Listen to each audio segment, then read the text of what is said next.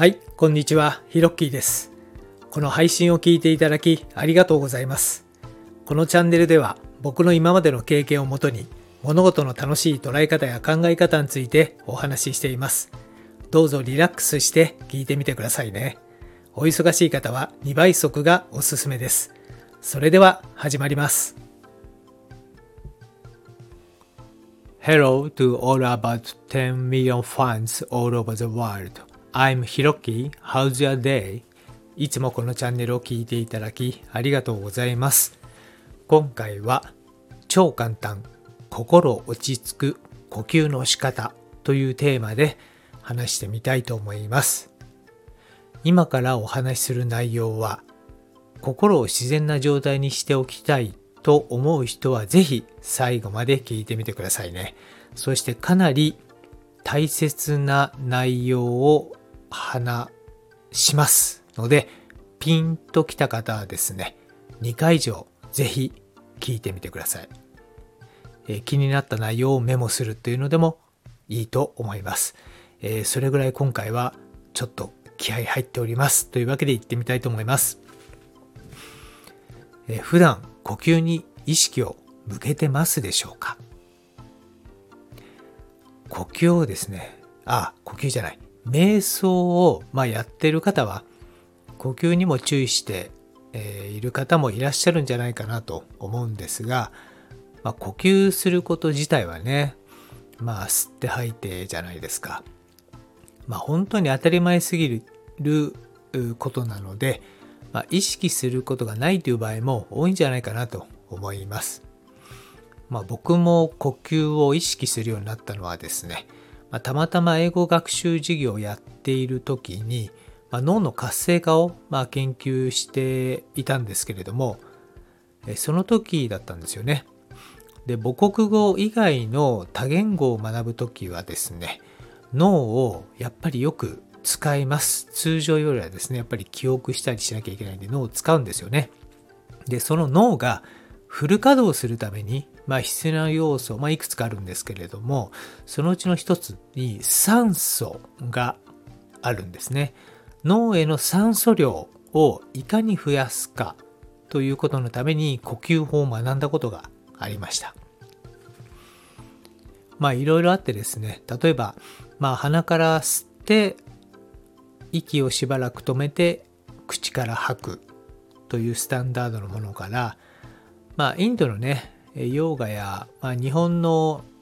神道でもですねやってるような、まあ、鼻から吸って鼻から吐くというものだったりまあ本当にいろいろな呼吸法を知り得る機会がありました。その中でもですね、まあ、自分がやってみて実際、まあ、体感があって、まあ、とってもシンプルでですね効果的な、まあ、呼吸法があるのでそのうちの一つを今日はシェアしたいと思います。やり方なんですけれどもとってもシンプルです。鼻から吸って口から吐くというのが基本なんですがこの鼻から吸う時にですね心の中で「良かった」と言って吐く時にですね「ありがとう」とやはりこれも心の中でつぶやきます。もう一回言いますね。鼻から吸って口から吐くっていうのを基本としてえー吸う時にですね心の中で良かったとつぶやく。吐く時にありがとうとやはり心の中でつぶやく。というとってもシンプルな方法です。でこれを繰り返していくとどういうことになるかというと、まあ、脳の、ま、周波数が落ち着いてくるんですよね通常ちょっとイライラしてるとか興奮してる時っていうのは脳の周波数っていうのは高いんですけれども、えそれがこの呼吸法をやっていくと脳の周波数が落ち着いてきて、まあ、7.8Hz というですねこれあの地球の、えーと周波数と同じなんですけども、まあ、その周波数に、えなっていきます。で自律神経もですね整っていって、まあ、血液循環もですね良くなっていくので、まあ、手足もねちょっとほんのりあた暖かく、まあ、なっていったりします。でこの方法はですねまあ脳波の研究を長年やっている志賀さんという博士がいらっしゃるんですが、えその方の書籍の中でですね、え昔見た、まあ、一つの瞑想のやり方の一部なんですね。で、えーと、これを知った時にですね非常にこう衝撃的で何が衝撃的だったかというと、まあ、もちろんねそれをやることでいろいろ心が落ち着いてくるっていうのも衝撃的なんですがやっぱりあのその当時ね私英語を教えてましたんでねその呼吸に合わせて「よかったありがとう」という言葉を使うのがすごいことなんじゃないかなと思ったんですね。と言いますのもよくあの「ありがとう」を言いましょうということで、まあ、いろんな人が言ってますよね。いろんな書籍にもね書いてありますし、まあ、確かにねこう目の前のこととかねあとその周りのね方々に、まあ、ありがとうっていうのは本当素晴らしいんですけども実はですねこの「ありがとう」だけではこれ喜びを表現するだけなので脳の中ではねストレスになるっていうんですよ。なので「ありがとう」だけ言ってるとまあもちろんいいことなんですけれども実際は人間の脳の中ではストレスになっているっていう事実も書いてあるんですね。でこれは本当に衝撃的だったんです。でどうやらですねその神経はいわゆるこの感じて表現するというのをセットで活動するっていう構造になってるらしいんですね、まあ、つまりそのありがとうというその表現だけでは不完全なんですよね。なのでストレスになってしまうということなんです。これってめちゃめちゃ面白くないですか？なのでこの感じて表現するっていうのがセット。で、ありがとうだけだと表現するだけなんで、じゃあその感じる、喜びを感じるという部分で、よかったという言葉をセットにすることによって、まあ、いわゆるよかった、ありがとうで、初めてきちんとしたワンセットになるって言うんですよ。で、これを知った時には衝撃的、衝撃的でですね、まあ、もちろんそれに合わせてね、まあ、あの、吸って吐いてっていう、まあ、吸う時に良かった吐く時にありがとうっていうのをやるんですけども